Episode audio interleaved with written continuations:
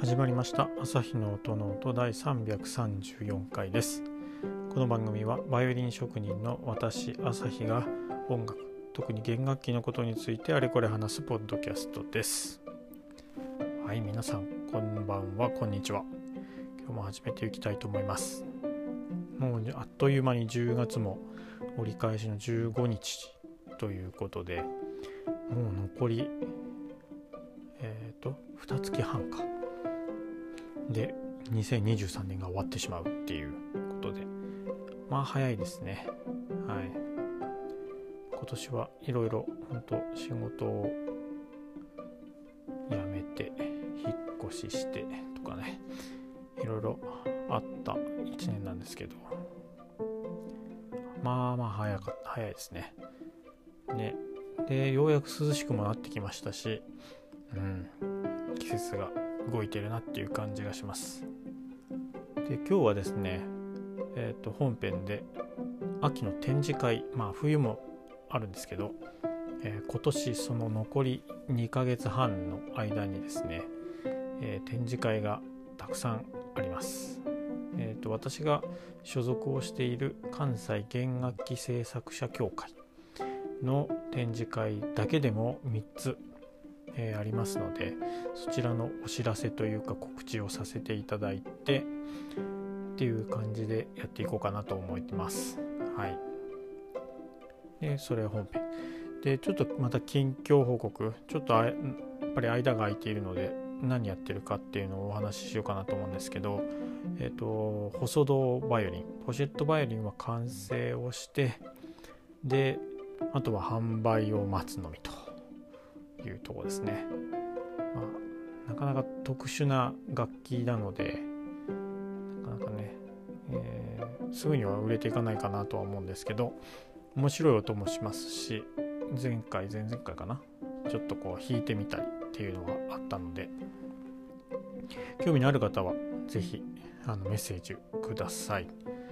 でやっぱり販売もしているので、で販売はですね、ベースっていうあのー、なんだオンラインショップ、ネットショップかっていうのがあります。 ビーエーエスイー ですね。ベースっていうベースでいいんだよなっていう、えー、ネットショップがあって、そこに、えー、とアトリエ朝日であのー、ページを作りましたので、そちらに上がっています。はい、ですのでそちらをちょっと覗いてみていただければなと思います。えっとアトリエ朝日、あ ユーアールエル でいうとアトリエ朝日 .ザショップ ドット ジェーピー ですね。えー、アトリエアサヒ ドット ティーエイチイーエスエイチアイ ドット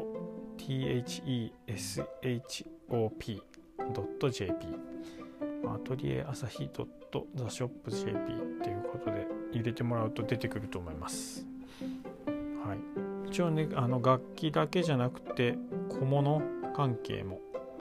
あのー、まだ全然商品上げてないんですけど、えー、そちらも上がっています。アクセサリーと言っても、あの小物と言ってもですね、弦とか松ヤニとか、そう片当てとかそういうことではなくて、えー、制作で出た端材を使ってちょっと小物を作ったりとか、えー、そんな感じの、まあ、木工作品ですかね。そちらも上げています。で今後また、えー、上がっていくと思いますので、もしよかったらそちらも覗いてみて、興味あれば気に入っていただければ、うん、あの購入いただいてというところであります。はい、という感じですね。まあポシェットバイオリンは一応完成してよかったなという感じですね。一応友人とか、また違う演奏家さんとか、あとはやっぱり制作者も気になっているみたいですので、なのでちょっと皆さんに見てもらったり弾いてもらったりっていうのは考えてます。まあ売れちゃったらしょうがないんですけど、いう感じです。はい、まあそんなとこで楽器一応出来上がったので、次の楽器に今取り掛かっているというところです。えー、そちらはですね、内枠っていう方式、まあ大体みんな内枠で作ってるんですけど、えー、型枠が出来上がったので、えっと、今ブロック材を作って貼り付けているというところです。ブロック材っていうのは完成すると外から見えないんですけど、まあ、F 字孔からちょっと覗くと見えるぐらいですかね。えっとあのシーバウツっていうくびれてるところじゃないですか、楽器の。そこのちょっとこう尖ってるところ、表板とか裏板、あそこのところにひとつずつなので計よっつで、ネックのところとエンドピンのところにもいっこずつ、計ろっこ、えっとなんだろう、ボディの内側に入っていて、でそれを今作ってる段階ですね。うん、じゅうにがつに展示会があるので、それに間に合うかな。にかげつじゃないよな、じゅうにがつついたちにあるので、もうあといっかげつはんしかないんですけど、できたらそこに間に合ったら持ってきたいなと思っています。はい、そんな感じですね。ですのでその展示会、じゅうにがつついたちのもう一つありますし、あとふたつ展示会ありますので、そちらの方をお話ししていこうかなというふうに思います。では本編行ってみましょう。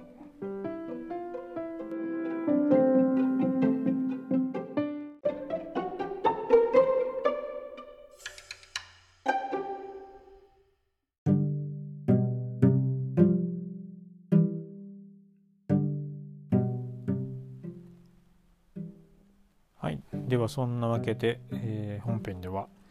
展示会のお知らせ、告知をしていこうと思います。はい、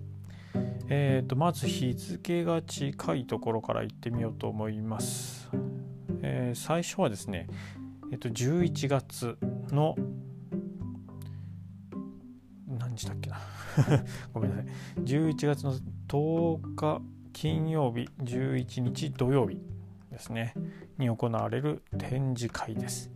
展示会といっても、このあの協会が主催する展示会ではなくて、えー、東京にですね、白川総業さんっていう、まあ、代理店卸があるんですけれども、そちらがですね、あの展示会を東京駅近くの明治ビルななかいで、えー、やるんですね。多分弦とかケース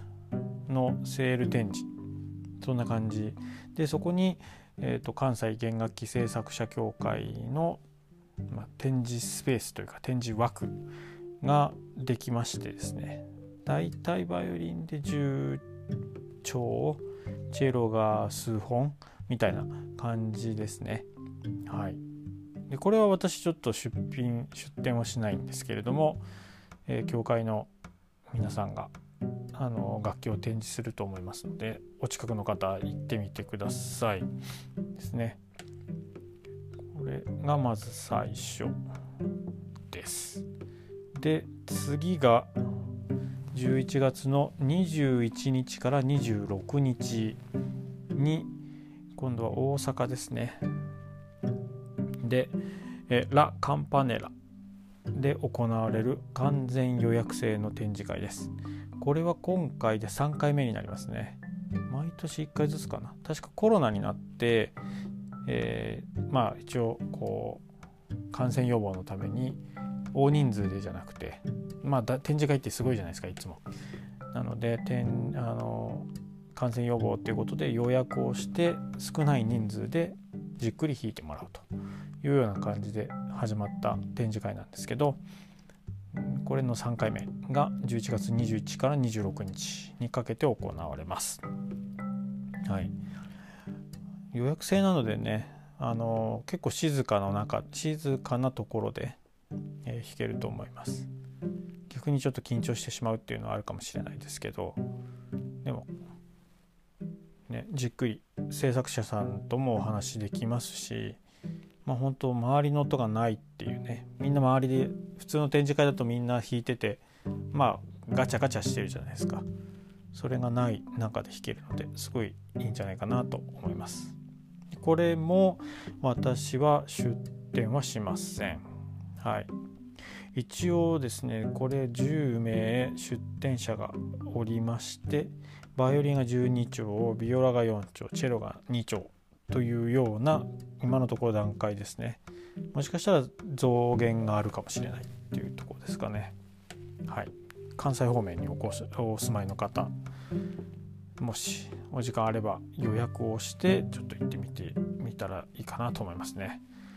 と関西弦楽器制作者協会のホームページへ行って、で、えー、と過去の展示会とかでもいいのかな、どう過去の展示会と出てこないのか、えー、とホームに行って、あ、最新ニュースのところに出てますね。くがつにじゅうよっかにアップされてます。イベントということでお知らせ出てますので、そこから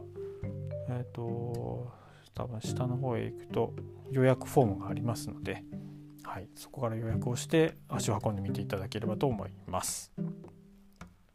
で、最後なんですけれども、これがじゅうにがつのついたちですね。はい、うんとついたちは何曜日なんだろう、まあ、いいか。じゅうにがつついたち金曜日ですね。こちらはまた東京です。イタリア文化会館っていうところがあります。確かあの家紋の近くとかなのかな、ちょっとそういうことは言えないな、適当なことは、えー、イタリア文化会館でちょっと検索してみよう。 Google マップさん、イタリア文化会館、よいしょ。で、行われますね。よっ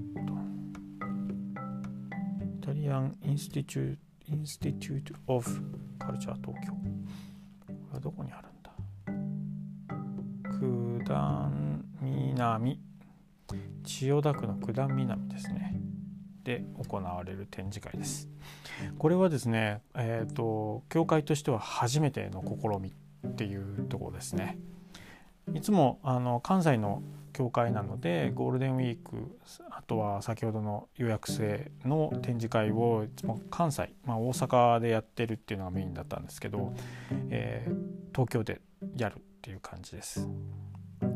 でこれは、えー、とちょっと話がいろいろあっちあこっちゃ行くと思うんですけど、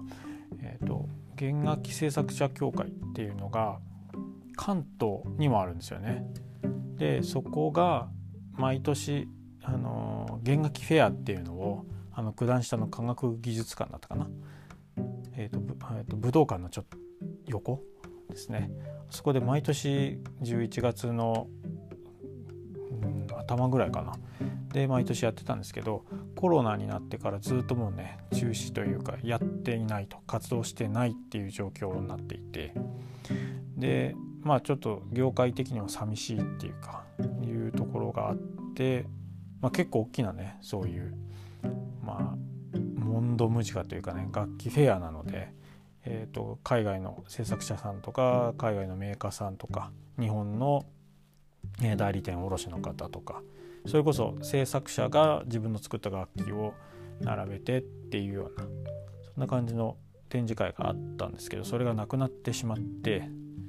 ずっと開催されなくなってしまって、で、えー、今回関西弦楽器制作者協会が都内でなんかそういう展示会できたらっていうことだと思うんですけど、一応イタリア文化会館で行えることになりました。これはもう情報解禁していいと思うんですよね。うん、あの協会のメンバーさんがインスタグラムでもじゅうにがつついたちにやりますみたいなことをアップされてたので、ですのでこれも一つだから、毎年関西でやっててね、東京、まあ、関東からこう来られる方もいると思うんですけど、なかなかね東京大阪って遠いので、関、あの関東に住んでいてちょっと行ってみたいなっていう方は、えー、足を運んでみていただければと思いますね。平日の、まあ、いちにちしかやらないので、えー、この辺スケジュールがどれぐらい都合がつけられるかっていうところではあるんですけど、ね、そんなところです。他の、あのー、代理店さんとか海外のメーカーさんとかはいなくて、ちの教会の楽器の展示をするだけっていう感じですね。小規模なんですけれども、はい、初めての試みですね。まあ、東京でやる展示会、楽器フェアに出られで出せなくなってしまっているので、まあ、それの代わりになるのか分かんないですけども、そんな形で展示会が行われます。はいですね。さて、そんなとこです。これは私は出展します。で元その今年のゴールデンウィークにやった楽器は持っていこうと思っていて、もう一個先ほど言ってた今ブロック作ってますって言った楽器が仕上がればふたつ持っていこうかなと思っているんですけど、さあどうなるかっていうところですね。はい、うん、この東京でそうね、知り合いにも声をかけてみてっていう感じかな。はい。でもしまた興味がある方はぜひぜひというところですね。はい。ということで、関西弦楽器製作者協会だけでも今年残りみっつ展示会がありますので、もし、えー、今番組聞いていただいておいけそうっていうのがあれば、ぜひぜひ足を運んでみていただければと思います。はい、そんなところですかね今日は。うんまあ楽器ね、大変ね、作るの、うん、楽しいんですけどね。今回の楽器は今作ってるのは全然なんだろうイタリアの楽器とかじゃないので、イギリスの楽器です。本当面白い形をしていて、でも本当にすごく鳴るし音色もいいということで、はい、にかいぐらいかな。あとそうね、うん、東京ドームの、あのー、公演で弾かれたりとか、あとは シーディー というか音源、スタジオミュージシャンさんが結構有名な方なんですけど、その人がそういう音源、ゲーム音楽だったかな、違うかな、もしくはアーティストさんの後ろのそのストリングみたいな感じで、それでも使っているっていうような、結構ちゃんとしちゃんとしたっていうかね、あの評判の良い楽器のコピーを作ろうかなと思っています。はい、今ちょうど手元にあるので、はい、これをちょっと作っていこうかなと思っています。今後また番組こうなあの不定期ですけど、不定期ではないな、定期的に更新はしていくんですけど、またその辺の進捗とかもお話できたらなと思いますので、はい、お楽しみにいただければと思います。では番組をお気に入っていただけた方はこちらの番組ぜひフォローをお願いします。もしよければフォロー、評価の星とか、あとはレビューとかもいただけると嬉しいです。えー、X、旧 Twitter ですね、そして Instagram もやっています。で、えっと、工房を始めまして、で工房のウェブサイト、そしてさっきあの ベース っていうところ、この辺はちょっと一個、えっと、私のウェブサイトに来てくれればリンクで飛べるように飛ばせるようにしていきますので、まあ、その辺もちょっとこうブックマークなどなどしていただけると非常に嬉しいです。はい、ではまた次回の配信でお会いしましょう。えっと定期的にでさっき言ったんですけど、配信してますっていうのを本当定期的なんですよ。えっとやっぱり時間がちょっと取れないっていうのもあるので、あと基本的にはこの番組は今後満月の日と新月の日に配信をする予定です。ということは今日じゅうごにちは満月です。満月でいいんだよな、新月か、新月だ、全然全然覚えてない、新月ですね。でえっと次がなので次の満月がじゅうがつのにじゅうくにちにあるので、えー、こちらまたにしゅうかんごぐらいかな、なので月だいたいにかいぐらいの更新になるんですよ。はい、なのでまあ、この番組が配信されたよっていう時は、もし、えーと、夜空見ていただける、夜聞いてる方は夜見ていただけると、満月の回の時は満月が輝いていると思います。はい、ということで今後はあのーまあ、そんな感じで配信ちょっと細々と続けていこうかなと思います。次回は間に合えば今今回話した展示会のことについて協会の会長さんにとをゲストに招いていろいろお話できたらな、ちょっとスケジュールがお互い合うか分かんないですけど、はい、そんな感じでも考えておりますので、えー、また次回の配信楽しみにしていただければと思います。ではちょっと言い方、ね、締めをの言葉を変えようかなと思うんですけど、では次回の配信ではなくて次は満月、次の満月の夜に、夜ではないかもしれない、では次の満月でまたお会いしましょう。ありがとうございました。さようなら。